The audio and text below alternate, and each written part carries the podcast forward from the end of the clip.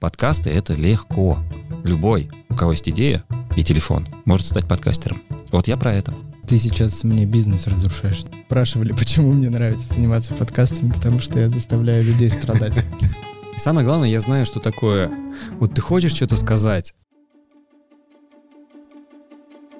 а начать не можешь. Говори уже. Вот, вот, вот там на самом деле так происходит. У меня был такой ступор. Я... Э, Еду же называют самым э, доступным удовольствием в жизни человека. А подкаст — это самая доступная форма самовыражения. Так и есть. Абсолютно верно.